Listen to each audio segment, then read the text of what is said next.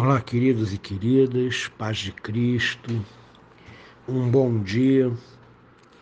Quero convidar você a se voltar para Deus, a meditar nas Escrituras. Hoje, Epístola de Paulo aos Colossenses, capítulo 1, versos de 20 a 23. O texto é longo, porém bastante profundo, e eu peço que você preste atenção em cada palavra. E que havendo feito a paz pelo seu sangue na, da sua cruz, por meio dele, reconciliasse consigo mesmo todas as coisas, quer sobre a terra, quer nos céus. E a vós outros também que outrora éreis estranhos e inimigos no entendimento, pelas vossas obras malignas, agora, porém, vos reconciliou no corpo da sua carne, mediante a sua morte, para apresentar-vos perante Ele, santos, inculpáveis e irrepreensíveis. Se é que permaneceis na fé, alicerçados e firmes, não vos deixando afastar da esperança do Evangelho que ouvistes e que foi pregado a toda criatura debaixo do céu e do qual eu, Paulo, me tornei ministro. Repare, o verso 20, ele vai falar da redenção num sentido geral. Todo o texto está falando de redenção, de reconciliação. Jesus Cristo, com a sua morte na cruz, ele reconciliou o que era irreconciliável. Um Deus santo e uma comunidade inteira profundamente pecadora. Jesus Cristo, ele media a nossa volta para casa.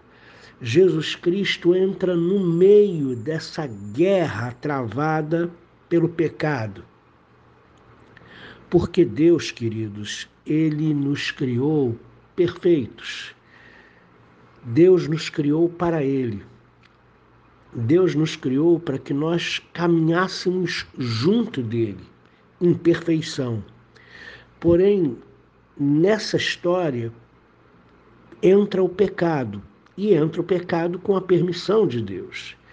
O pecado entra e faz um estrago tremendo na nossa vida o pecado entra e nos torna pessoas más, inúteis, pessoas mesquinhas, pessoas egoístas, pessoas violentas, pessoas preconceituosas, pessoas que não vão estender a mão ao próximo, pessoas que não vão reconhecer os seus erros. Então, o pecado nos coloca em guerra contra tudo o que é de Deus e contra tudo aquilo que Deus criou para nós. Por isso a gente vê um mundo hoje tão hostil a Deus. Por isso a gente vê pessoas de coração tão endurecido, botando a culpa em Deus daquilo que acontece na sua própria vida e não querendo saber de Deus na sua existência. Jesus Cristo, no corpo da sua carne, ele trouxe todos os nossos pecados para a sua própria carne, para sua própria vida. Ele, depois de assumir toda a culpa e todo o fardo e toda a carga pelos nossos pecados, ele encravou o seu próprio corpo na cruz do Calvário, matando de uma vez por todas os nossos pecados. O sacrifício de Jesus foi absolutamente perfeito, cabal, capaz de fazer frente a todos os nossos pecados e pagar cada uma das nossas dívidas. Então ele nos reconciliou, ele tirou aquilo que pesava contra nós, ele rasgou o escrito de dívida que pesava contra nós, que nos impedia de voltar para casa, que nos impedia de voltar para Deus, que nos impedia de enxergar Deus e, e crer nele. Cristo resolveu o problema, ele nos reconciliou. O verso 20 fala de uma reconciliação geral. Ele reconciliou consigo mesmo todas as coisas, quer sobre a terra, quer sobre os céus. Ele é o reconciliador do universo. O único que pode fazer isso, porque foi o único que rendeu a Deus um sacrifício perfeito pelos nossos pecados na cruz do Calvário. Mas a redenção, queridos, ela só tem sentido quando ela se torna efetiva na realidade de cada, de cada uma das pessoas. E Paulo, escrevendo aos Colossenses, não podia deixar de falar para eles que eles eram o alvo, como nós somos o alvo da redenção de Jesus Cristo. Aí reparem que o verso 21 deixa uma, deixa uma redenção geral para uma redenção real e específica. E a vós outros também que outrora eram estranhos, outrora estavam cegos, outrora estavam mortos, outrora eram inimigos no entendimento por causa das, suas, das vossas obras malignas. Agora, verso 22. Porém, vos reconciliou no corpo da sua carne mediante a sua morte, com a finalidade específica de purificar vocês e apresentar vocês inculpáveis, santos e irrepreensíveis. Essa é a proposta do Evangelho. A proposta do Evangelho é transformar a nossa vida. A proposta do Evangelho é, não é só remover o pecado, não é só pagar pelo pecado, não é só justificar a nossa vida diante de Deus ou nos tornar justos diante de Deus. A proposta do Evangelho vai além, é nos tornar santos, inculpáveis, irrepreensíveis, de modo que ninguém pode levantar-se contra nós acusando, eh, mostrando as nossas falhas e defeitos, porque elas foram pagas na cruz do Calvário. Então, reparem, Cristo é o reconciliador, o único reconciliador por excelência. Cristo reconciliou o universo, quer sobre a terra, quer sobre os céus. Todas as coisas ele reconciliou no corpo da sua carne. Mas essa reconciliação, ela é prática na nossa vida, ela nos atinge, ela nos transforma de inimigos da cruz de Cristo para sujeitos a Jesus Cristo.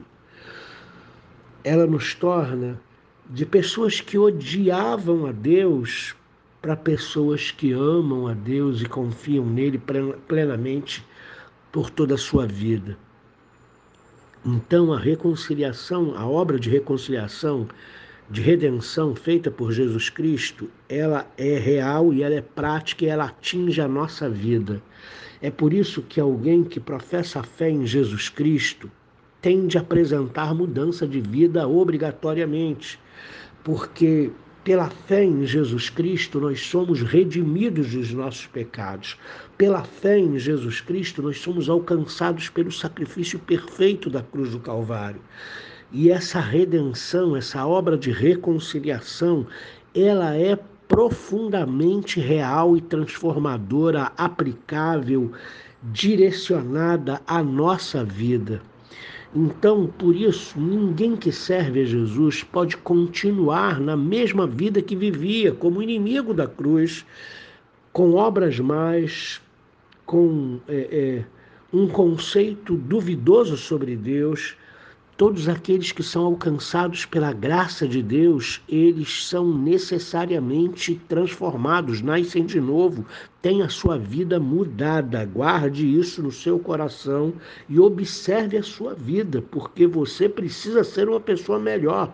A sua justiça precisa ceder em muito à justiça desse mundo, porque do contrário você não vai conseguir agradar a Deus nunca. A E qual é a nossa parte nessa história? Nossa parte nessa história vem no verso 23. Se é que permaneceis na fé, alicerçados e firmes, não vos deixando afastar da esperança do Evangelho que ouvistes. A nossa parte, querido, é permanecer na fé. A nossa parte é não nos afastar da esperança do Evangelho. A nossa parte é fazer a manutenção da nossa vida cristã, a manutenção da nossa fé todos os dias. É voltar-se para Deus todos os dias, é buscar a presença do Senhor todos os dias, é pedir perdão todos os dias, é nos corrigir todos os dias através da palavra. A nossa parte é estar na igreja, no corpo de Cristo, é nos envolver, é ser abençoado pela igreja e ser bênção na vida dos nossos irmãos na igreja. Essa é a nossa parte, permanecer na fé, alicerçados e firmes, sem nos deixar afastar da esperança do Evangelho. E eu pergunto nessa hora, como você está fazendo a sua parte? Você tem permanecido na fé, firme, alicerçado? Ou você tem se deixado afastar da esperança do Evangelho? Ou você tem desanimado na sua fé, ou você tem deixado de ir à igreja, ou você tem deixado de orar, de ler a palavra, de buscar a Deus, ou você tem gradativamente caído naquela armadilha. Amanhã eu vou, amanhã eu faço, mas você está cada vez mais longe de Deus. Eu quero exortar você. Cristo promoveu a maior redenção de toda a terra, de todo o céu, de todo o universo, e essa redenção ela é aplicável a cada um de nós que crê em Jesus Cristo. E essa redenção nos fez nascer de novo e nos transformou. Agora nós precisamos nos manter firmes, alicerçados na fé, não nos deixando afastar da esperança do Evangelho porque Jesus Cristo está às portas e vem nos buscar e não vai demorar muito esse, esse evento tremendo acontecer. Ele vem nos buscar para morarmos com Ele. Então cabe a nós manter a nossa fé firme, cabe a nós manter a nossa fé viva, cabe a nós mantermos-nos alicerçados na presença do Senhor, sempre com a esperança renovada. Deus te abençoe nesse início de semana. Deus abençoe a sua semana. Que você inicie essa semana alicerçado na fé, firme, cheio de esperança, esperança do Evangelho, a esperança na volta do Senhor para buscar a sua igreja desse mundo tenebroso.